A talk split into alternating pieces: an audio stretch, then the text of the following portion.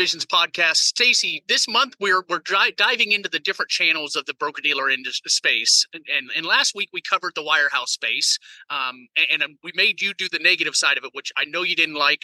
But this week we're going to let you talk about the positive side of the independent broker dealer space. But I did want to start with saying that you cursed me and jinxed me from the perspective of you said that it was all sunny yesterday last week, and now as you can see behind me, no sun and you talked about pulling out sweatshirts. Now I got to pull out a sweatshirt because it's cold. So I'm blaming this one on you, Stacey.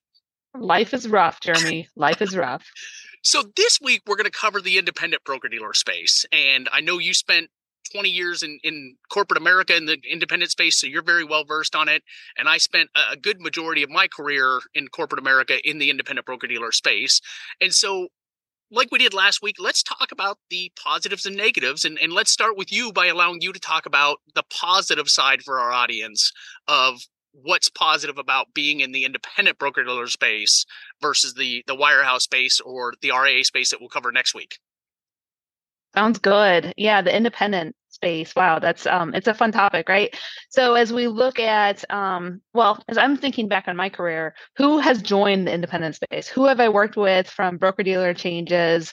Um, why did they leave? You know, why were they looking at making changes and, and why was independent space such a good solution um, and i think you can boil it down to a lot of advisors that went to independent broker dealers through the years it's because they've outgrown their current environment whether that's from a like a regional wirehouse um, insurance broker dealer there's a certain point where you might just outgrow some of the offerings within that structure which again they have their own positives there but depending on the direction your business is taking you may need more choice as well as more flexibility. And that's going to come up in different areas of the business um, an easy one to pick on is compliance Sometimes you see offices within a more captive or smaller structure that have a lowest common common denominator compliance approach where you may have a lot of years under your belt from being an advisor and need greater flexibility from a marketing perspective or even just a trading perspective within your fee based accounts, for instance. And you don't always find that outside of the independent channel. So I think that choice and flexibility really shows up heavily on the compliance side. Um, I mentioned marketing underneath that let's say you want to do some marketing of your um, website you have your own dba maybe you've got your own dojo and you want to like start drawing that in as far as who you are back to your clients. Sometimes you've got some restrictions there right? You've got to follow different um, marketing requirements on the business names or how you represent yourself. There's a lot of freedom a lot of choice in the independent side and how you market how you present yourself back to the clients and also just how you build out your office from the culture, from the vibe you want. Uh, maybe in a more wirehouse or regional side, you've got a lot of competition in your office. It's not necessarily the case on the independent side. If you've got multiple advisors in your office, you guys can be rowing together. Um, it's not necessarily everyone out for themselves either. So you really got to create what you want in that independent side from marketing, more freedom on the compliance side, uh, freedom in how you build out that office, how it's represented to your clients. And of course, you know, there's some other areas in the products and technology side that, um, again, huge wide open box in how you build that all out. So, Jeremy, there's so many good positives. How can you bring a negative to that? Understood. And I would add on to positives. I mean, obviously, you have the payouts and pricing are, are much more aggressive and higher than some of the other marketplaces. and we even see, before I get into the negatives, you know, moves from independent to independent. Um, and that's okay. And a lot of times it's for that better pricing or better stability or better technology.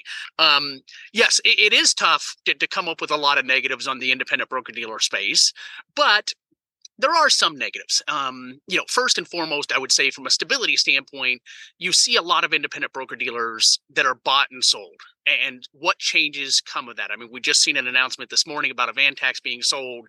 And granted, they're being sold to another independent broker dealer, but that comes with change change in culture change in platforms change in um, payouts or pricing and so that would be one negative is when you're looking at the independent broker dealer space looking for a firm that you have some stability in that um, you don't have to worry about the being bought or sold. Uh, you, you see that more in the independent broker dealer space than you do in a lot of the other channels.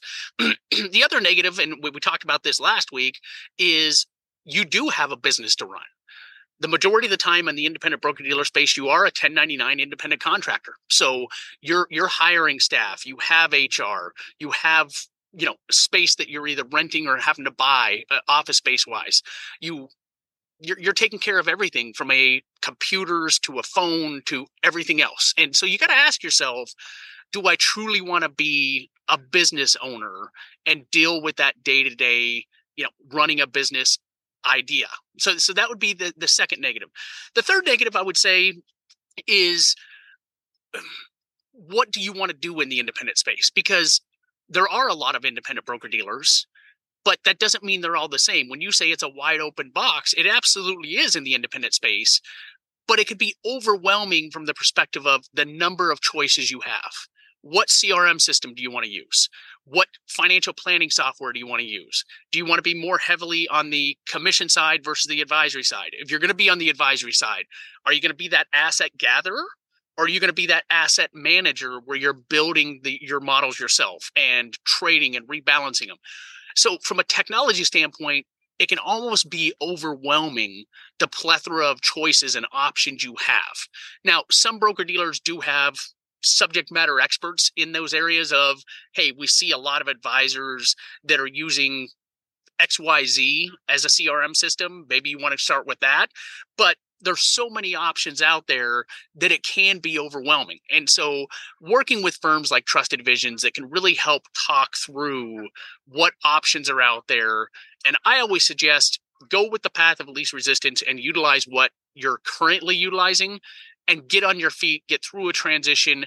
And then you can start looking at the different options and saying, hey, does this make sense? What is the cost? Because as a business owner, you could start spending a lot of money on different technology offerings, even marketing options. If you're looking to market on social media, of I mean, you could spend thousands of dollars a month just on technology and marketing solutions in the industry. So um, we tried not to be too biased on this independent broker dealer space just because we spent the majority of our career there, but it is something that is very exciting for a lot of people. And, and you see, I always say there's a segue of going wirehouse or captive to independent and then we'll talk about the next step after that here in a couple weeks but stacey as always your contact information.